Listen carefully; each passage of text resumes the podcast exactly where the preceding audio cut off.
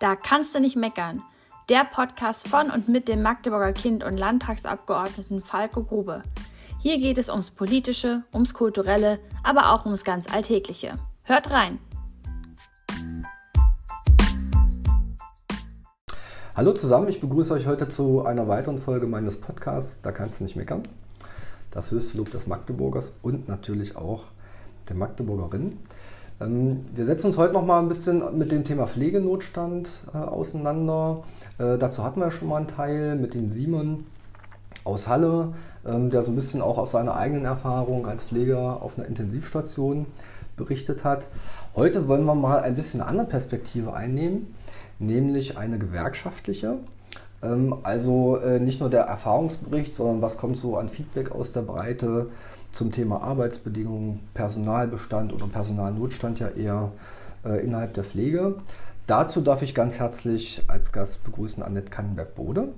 Sie ist die Geschäftsführerin des Verdi-Bezirks Sachsen-Anhalt-Nord. Hallo Annette, schön, dass du da bist. Vielen Dank für die Einladung, ich freue mich sehr. Ähm, bin ja selber auch Verdi-Mitglied, deswegen ist die erste Frage gar nicht so für mein persönliches Enjoyment. Ähm, sondern für alle, die, das, äh, die da mit gewerkschaftlichen Strukturen vielleicht gar nicht so viel zu tun haben. Kannst du mal ganz kurz sagen, was du so als Landesgeschäftsführerin machst? Ähm, bist du ja die Chefin von Verdi in Sachsen-Anhalt äh, oder was ist das ganz genau? Ja, ich bin wie alle anderen Kollegen auch Gewerkschafterin, Gewerkschaftssekretärin und habe im Grunde den Titel geschäftsführende Gewerkschaftssekretärin und bin für den Bereich ähm, Sachsen-Anhalt Nord zuständig. Das heißt wirklich ähm, Altmark, ähm, ein Großteil vom Harz und dann ähm, gehen wir sozusagen bis kurz vor Bernburg. Da beginnt dann der Bereich Sachsen-Anhalt Süd und in dem also die Sprachgrenze gibt es auch bei Verdi? Ähm, ja, aber wir, wir sind da gut barrierefrei. wir sind da gut barrierefrei. Wir haben, in, also in meinem Bereich ähm, haben wir gut 23.000 Mitglieder in Sachsen-Anhalt-Nord. Mhm. Das ist wirklich unglaublich viel und das ist natürlich das ganze breite Spektrum, ähm, was sich alles unter Dienstleistung äh, verbirgt oder hinter Dienstleistung, diesem Dienstleistungsbegriff äh, ähm, verbirgt. Also von Finanzdienstleistungen, vom Verkehr, ähm, den Handel, wo wir jetzt auch in der Tarifrunde wieder sind, das werdet ihr mitbekommen haben, Post und Spedition, öffentlicher Dienst, Fern- und Entsorgung, ähm, Bildungseinrichtungen, Forschungseinrichtungen, IT-Branche und eben auch, darum wollen wir ja heute sprechen, den Gesundheits- und ähm, Pflegebereich. Meine Aufgabe ist es, ähm, tatsächlich für unsere Mitglieder wahrnehmbar und erreichbar zu sein. Das, das, organisiere ich, indem wir an unseren Geschäftsstellen in Stendal, Halberstadt und in der Bezirksverwaltung Magdeburg vor Ort sind. Wir sind ansprechbar und bieten dort die Unterstützung und Hilfe an, die Arbeitnehmer in der Regel brauchen. Arbeitnehmerinnen und Arbeitnehmer wenden sich natürlich an uns mit ganz individuellen Anliegen. Die haben Probleme, die werden gekündigt, die kriegen ihren Lohn nicht. Ähm, alles, was sich unter Arbeits- und Sozialrecht verbirgt, ähm, organisiere ich mit meinem Team zum einen eine Beratung bis hin zu einer Prozessvertretung. Mhm.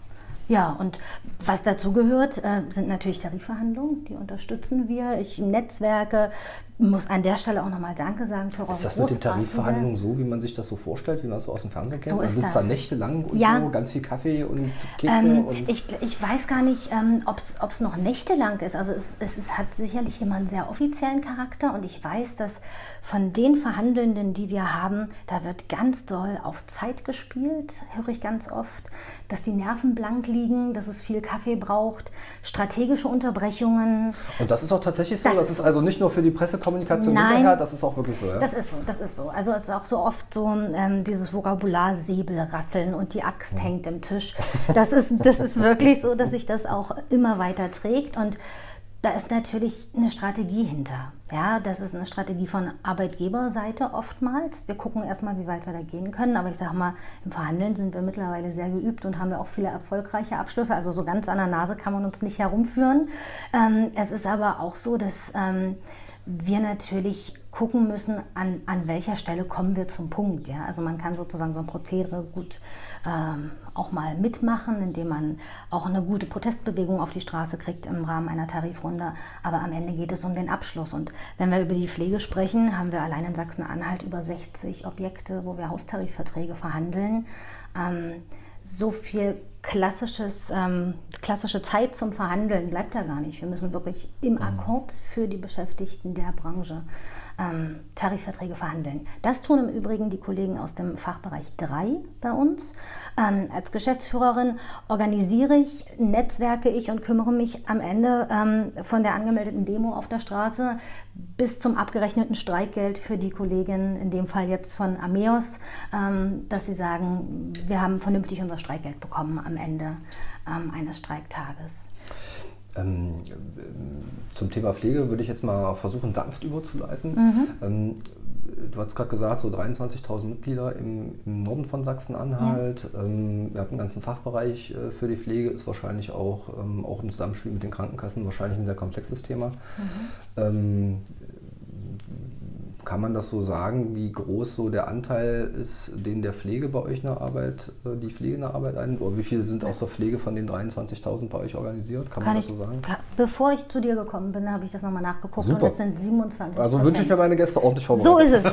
Tatsächlich 27 Prozent. Mhm. Also das ist mit Abstand der, der größte Fachbereich, es ist mit Abstand der Fachbereich, wo wir die höchsten Eintrittszahlen haben, wo also unglaublich viele Mitglieder, nicht nur im Rahmen von Tarifrunden, sondern insbesondere insbesondere weil sie durch schlechte Arbeitsbedingungen dringend Rechtsberatung brauchen und auch wissen, ich brauche eine Rechtsvertretung. Ähm, aber auch der Fachbereich mit der hohen Fluktuation, weil viele Leute den Arbeitgeber und damit den Arbeitsplatz wechseln. Mhm. In eine andere Gewerkschaft wechseln oder ganz und gar sagen, diesen, diesen Job mache ich nicht mehr. Und ähm, das gehört zur Ehrlichkeit mit dazu. Große Branche, großer Wachstumsbereich und tatsächlich der, wo wir die meiste Arbeit für unsere Mitglieder investieren. Ähm, wir reden ja tatsächlich vom, vom Pflegenotstand. Ähm, da reden wir ganz oft über das Thema Personalmangel. Äh, ähm, zwei Sachen hast du gerade schon angesprochen, Arbeitsbedingungen und äh, auch Lohn. Sind das so die beiden Hauptfaktoren, die Gründe sind für diesen Pflegenotstand? Also warum man tatsächlich äh, wenig Pflegepersonal findet? Hm das, das Thema ist an und für sich komplex. Es ist, ähm, ja, ist egal, wir haben Zeit. Es ist ein, ähm, was guckt man sich an als junger Mensch oder als Mensch, der sich auf dem Arbeitsmarkt orientiert? Wünschenswert ist zu gucken nach Neigung, was möchte ich eigentlich machen. Und dann muss natürlich auch das Geld und die Arbeitsbedingungen stimmen. Und ich glaube, dass es viele äh, Menschen gibt, die sagen, dieser Beruf interessiert mich. Und mit vielen Kollegen, mit denen wir auch sprechen, die haben natürlich Herzblut daran. Und die wollen gerne und ganz bewusst in der Pflege arbeiten.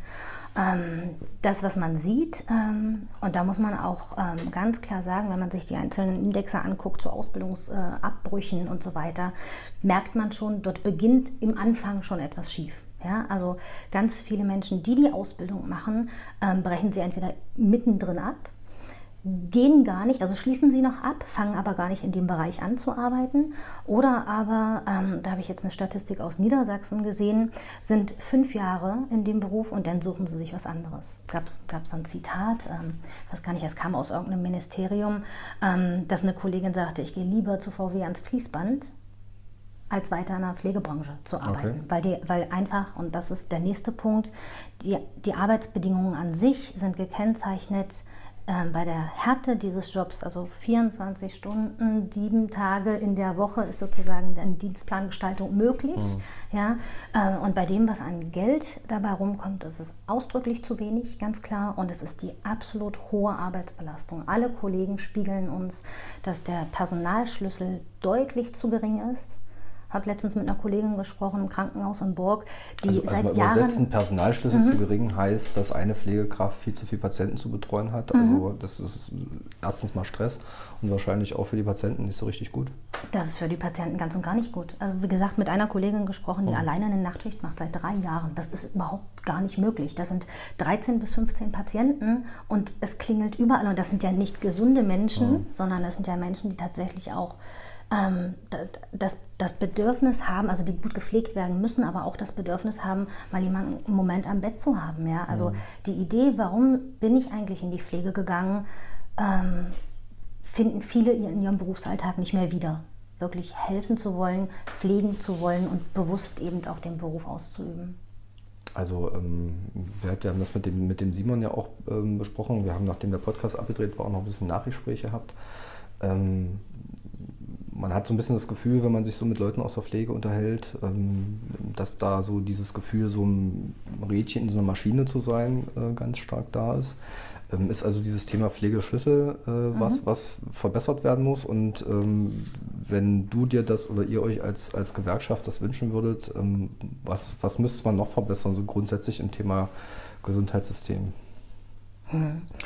Ähm, das ist jetzt eine sehr offene Frage, nehmen die auch immer auseinander. Genau, das ist, ich wollte gerade sagen, grundsätzlich, vielleicht fangen wir erstmal damit an, ähm, dass wir das als Organisation und ich persönlich als absolut und wirklich fatalen Fehler einschätze, das Gesundheitssystem in großen Teilen privatisiert zu haben. Mhm.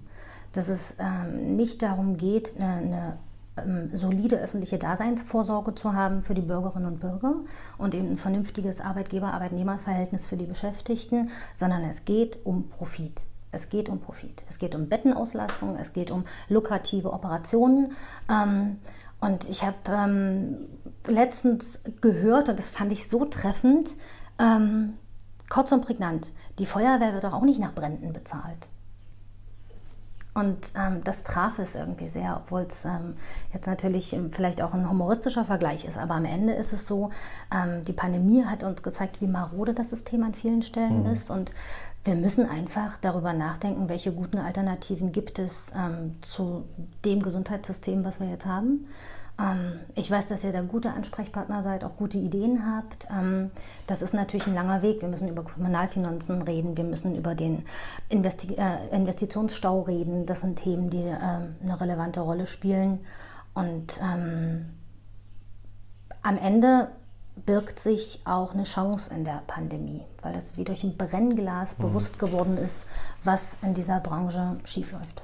Ähm, also ich persönlich finde auch, öffentliche Daseinsvorsorge gehört in öffentliche Hand. Äh, ich bin sehr froh, dass wir hier in Magdeburg, ähm, die regelmäßigen Podcast-Hörer werden das kennen, die hatten die Themen schon immer mal, die Wober nicht verkauft haben. Ich bin froh, ja. dass wir das Klinikum ähm, nicht, nicht verkauft haben. Ähm, ich persönlich würde den Weg zu sagen, äh, Uniklinikum und städtisches Klinikum äh, arbeiten noch mehr zusammen als jetzt, haben eine Kooperation oder von mir aus auch gemeinsames Klinikum da wäre ich offen, weil es halt zwei öffentliche Träger sind. Äh, einmal äh, die Klinik als Landeseinrichtung und einmal auch das äh, kommunale Klinikum.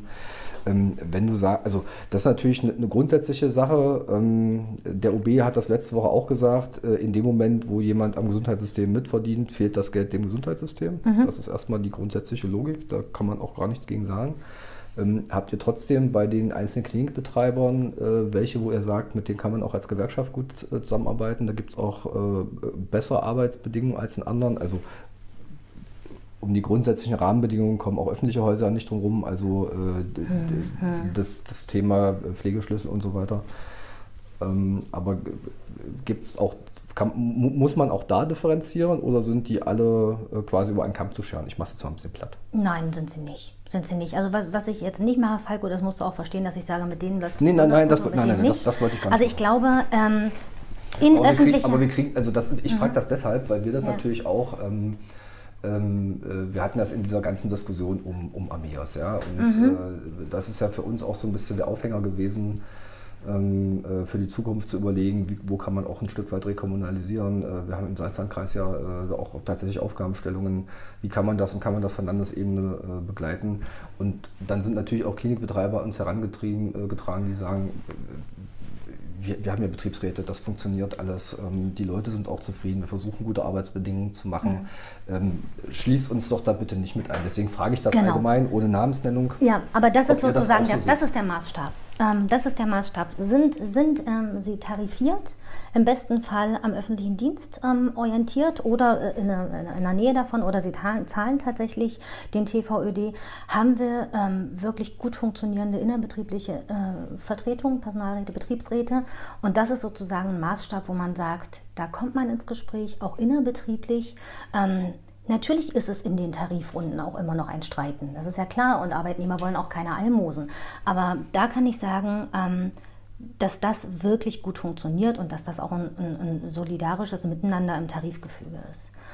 Alles, was ähm, konkret im privaten Bereich ist, ähm, ist ein ganz schwierig zu beackerndes Feld. Also das, das kann man an der Stelle nur sagen. Die Tarifverhandlungen mit Ameos, ihr habt das begleitet, dankenswerterweise auch unterstützt. Wir haben noch keinen Abschluss. Ja, ja. wir sind ähm, auf einem kontinuierlichen Weg und auch zu Pandemiezeiten gab es ähm, Tarifverhandlungen eben auch online, aber den Abschluss, den haben wir immer noch nicht.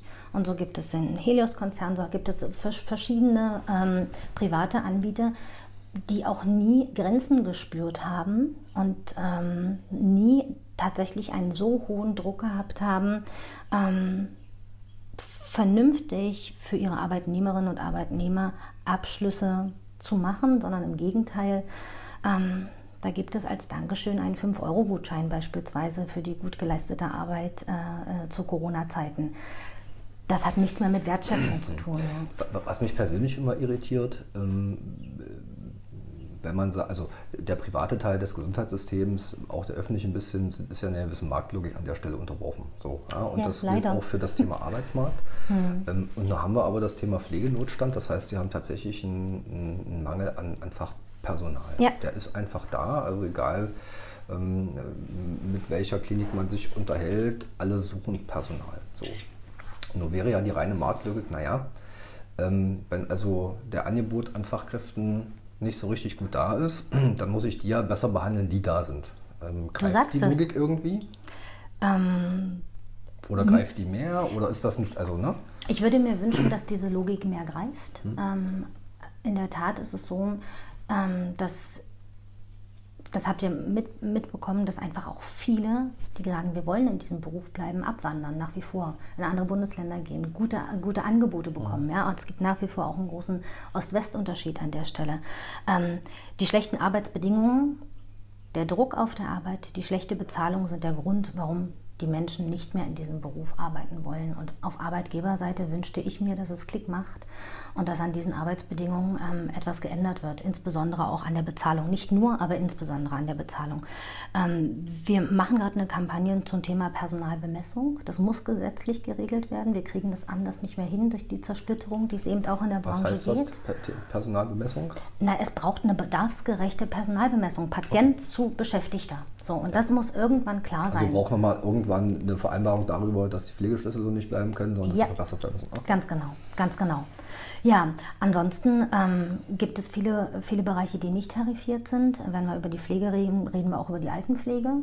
Ähm, und was dort passiert ist, habt ihr medial mitbekommen. Ähm, und so gestaltet sich gerade Markt. Das wird über sozusagen den, den Preis, den man einspart, um Personal nicht gut zu bezahlen, äh, wird der Markteinteil gesichert. Und äh, wenn die großen kirchlichen Verbände an der Stelle sagen, wir sind nicht bereit dazu, einen flächendeckenden Tarifvertrag für die Altenpflege abzuschließen, ähm, dann hat das Auswirkungen und zwar nicht nur auf die Beschäftigten der Caritas in dem Fall, sondern eben auch auf viele, viele kleine Betriebe und Pflegeeinrichtungen, ähm, häusliche Krankenpflege und so weiter, äh, die eben nicht davon profitieren. Wäre es einfacher mit einem flächendeckenden Tarifvertrag auch gegenüber den Pflegekassen? Äh, vielleicht andere Vergütungen äh, zu kriegen? Ja. Ja, ganz klares Ja.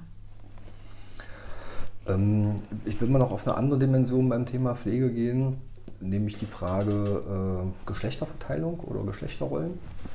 Äh, Pflege ist ja so einer der ganz klassischen Frauen zugeschriebenen Berufe, also die ganz klassischen Frauenberufe.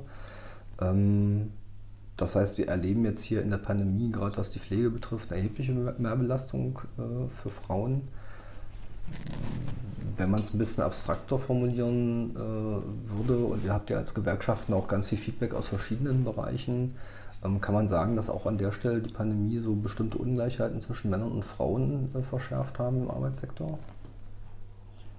Das lässt sich, ja, das lässt sich eindeutig ähm, herausstellen. Also vielleicht ähm, grundsätzlich von, von unserer Mitgliedschaft ähm, äh, im Gesundheits- und Pflegebereich sind tatsächlich 75 Prozent Frauen. Mhm. Und dann kommt natürlich Pandemie. Ähm, Frauensektor ähm, trifft auf gesamtgesellschaftliche Probleme und da kann man einfach nur das Thema Care-Arbeit ansprechen. Ja? Das heißt, ähm, die Frauen, die in der Pflege beschäftigt waren, hatten eine doppelte und Dreifachbelastung. Zum einen ähm, über das Schichtsystem, ähm, die, die Pflegearbeit zu Hause, also Kinderversorgung, Kinderbetreuung, Kinderbeschulung. Ähm, ein ganz hohes Ansteckungsrisiko sozusagen auf der Arbeit selbst, ähm, sich um erkrankte ähm, Bürgerinnen und Bürger kümmern, ähm, darauf achten, dass Menschen, die Hochrisikopatienten sind, sich nicht anstecken. selber gesund bleiben, auch gesund bleiben sozusagen ähm, ja, als, als Familienmutter oder als Alleinerziehende. Ähm, dann gab es im Rahmen der Pandemie ähm, die Möglichkeit, die Arbeit, äh, Arbeitszeit zu erhöhen auf zwölf Stunden. Und Falco, mach mal acht Stunden in Vollmontur, ähm, was das auch für eine Arbeitsbelastung ist, ne? wenn man in, in dem Bereich, also voll äh, verkittelt ähm, mit, mit Mundschutz, mit Brille, mit Handschuhen. Ähm, das da reicht das schon, wenn ich mit FFP2-Maske durch den Supermarkt rennen muss, keine Zeit habe und dann tatsächlich eher renne als gehe. Also ja. das. Äh ja. Also Hut ab ähm, und ähm, ja, das, was es sozusagen an Prämien und Zulagen kam, ist bei weitem nicht überall angekommen. Das muss man auch ähm, in dem Zusammenhang vielleicht nochmal benennen. Also es ist ja schon anerkannt, dass es auch systemrelevant, nicht auch, sondern dass es eines der systemrelevantesten Berufe ist. Ähm, gleichermaßen ist es tatsächlich so, dass Frauen da ähm, besonders, ähm, ja, besonders ähm, schwerer nochmal davon betroffen waren. Was ich zum Beispiel auch gelernt habe, das wusste ich nicht, dass es im Rahmen des Gesundheitsbereiches möglich ist, ähm, wenn man selbst an Corona erkrankt ist, als Krankenschwester oder Krankenpfleger, ähm, dass man häuslich in Quarantäne ist, aber tatsächlich erkrankt, wenn es notwendig ist, zur Arbeit gehen kann, um zu arbeiten weil man eben mit Leuten zu tun hat, die infiziert sind. Genau, und weil es eben äh, ja auch wichtig ist und der Bedarf da ist an ja, Personal. Wobei ich das tatsächlich schräg finde, weil die Corona-Erkrankungen, die jetzt wirklich keinen guten Verlauf nehmen, da also eher nicht ja. angezeigt sind, tatsächlich noch arbeiten gehen zu können. Ja. Ähm, habt ihr eigentlich als, wahrscheinlich jetzt hier nicht direkt in Sachsen-Anhalt, aber auf Bundesebene, gab es da eigentlich Rücksprachen bei diesem ganzen Thema Impfpriorisierung? Das ist ja so, so ein Dauerthema ähm, gewesen. Hatten wir auch eine ganze Zeit jetzt jenseits von Impfpriorisierung gar nicht die ganzen Impfdosen, deswegen ist das... Mhm. Äh, hätte das wenig Praxisrelevanz gehabt, ob man jetzt da äh, in, in, eine andere Priorität eingeordnet worden wäre. Ähm, aber äh, die Logik zu sagen, ähm, man impft das Pflegepersonal und das ärztliche Personal, also die tatsächlich mit Erkrankten zu tun haben, die systemrelevant sind, weil wenn ja. die zu Hause bleiben müssen und da das ganze, die ganze Pflege, auch die Intensivpflege zusammenbricht, mhm. ähm, habt, seid, seid ihr da als Gewerkschaften mit einbezogen gewesen in dieses Thema Diskussion um Impfprioritäten oder? Ähm also wo ich mit einbezogen bin, sind tatsächlich Kolleginnen und Kollegen, die kommen und sagen, wir haben noch keine. Also beispielsweise die, die, die äh, studentischen Kräfte, die sind an der Uniklinik in Magdeburg vernachlässigt worden. Ne? Das mhm, heißt, die haben, haben dort gearbeitet, also mitgearbeitet im Rahmen ihres Studiums, hatten aber ähm, zumindest bei weitem nicht so schnell wie die anderen Beschäftigten keine Impfung. Das sind denn so Sachen, die bei uns ähm, an uns herangetragen mhm. werden. Ähm, inwieweit jetzt wir als bundesweit eine der größten Gewerkschaften ähm, bei diesem Thema mit am Tisch waren und einfach geguckt, wo haben wir, wo haben wir Arbeitnehmerinnen und Arbeitnehmer, das kann ich so ganz konkret nicht sagen. Aber mhm. ich weiß, wir haben beispielsweise nochmal ganz klar den Druck aufgemacht für unser Klientel Erzieherinnen und Erzieher, für das Klientel im Handel. Ähm, und das haben wir auch bewusst natürlich ähm, in die Debatte mit, ein, mit eingebracht. Am Ende, glaube ich, ähm, steht und fällt es mit dem Vorhandensein des Impfstoffs. Ja, das ist so. Mhm. Genau. Mhm. Also am Ende kann man sich nichts davon kaufen, dass man jetzt nicht mehr Prio-Gruppe 3 oder, sondern 2 ist, genau. wenn also wenn äh, nicht genug Impfstoff da ist. Genau. Das, äh, ist das, ähm, das ist das Grundproblem an der Stelle.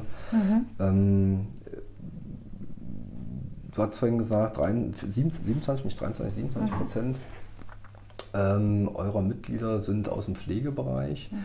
Ähm, ich will es mal umkehren. Wie groß ist denn so, wenn man den Gesamtgesundheitssektor betrifft, wie groß ist denn so der gewerkschaftliche Organisationsgrad, kann man das sagen? Also wie viel Prozent der Menschen, die da arbeiten, sind Gewerkschaftsmitglied? Kann man das so sagen?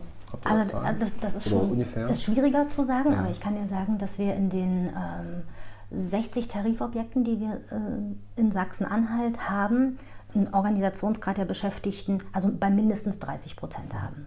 Das heißt, da, wo man gute Tarifverträge hat oder da, wo die Kollegen auch sagen, wir setzen uns für einen ein, da sind wir wirklich gut organisiert. Es gibt eben aber viele Bereiche, und das sind gerade ja ganz kleine Unternehmen oder häusliche Krankenpflege, wie, wenn du eine gute Idee hast, wie dort Gewerkschaftsarbeit laufen kann, ähm, bei äh, den Kollegen, die im Auto sitzen, auf der Strecke unterwegs sind, ähm, wie da auch ähm, Vernetzen stattfinden kann. Da gibt es ganz oft Nachfragen, wir wollen einen Betriebsrat gründen, was, wissen aber gar nicht, wie wir es machen sollen. Mhm. Da sind die, die Nöte und Sorgen ganz andere. Genau deshalb nochmal, es hätte so ähm, wichtig sein müssen, dass wir für die ähm, Altenpflege dort eine Regularie mhm. hinbekommen. Ja. Ja, dann sind wir jetzt eigentlich schon beim Ende. Mhm. Äh, du kannst jetzt nochmal einen Werbeblock einschalten, warum das total super wäre, von 30 auf 40 Prozent Organisationsgrad auch noch mehr zu kommen. Also äh, für alle, die zuhören und sich vielleicht schon immer mal überlegt haben, in eine Gewerkschaft einzutreten, warum macht das Sinn? Das macht Sinn, insbesondere im Gesundheitsbereich, da wir mit den Beschäftigten, mit euch, tretet gerne ein. Wir wollen gemeinsam dafür einstehen, ähm, dass eben nicht marktwirtschaftliche Interessen äh, die Interessen sind, wie Gesundheitssystem funktioniert, sondern wir können eben nur mit einer starken Mitgliedschaft vernünftige ähm, Tarifverträge, vernünftige Arbeitsbedingungen verhandeln und wir brauchen auch politisch PS auf der Straße, wenn wir sagen, wir müssen gesetzlich Sachen verändern. Und ähm, wir, wir sind ein guter Partner auch wenn es schief läuft. Aber im Grunde genommen brauchen wir Mitgliedschaft im Vorfeld, um was bewegen zu können.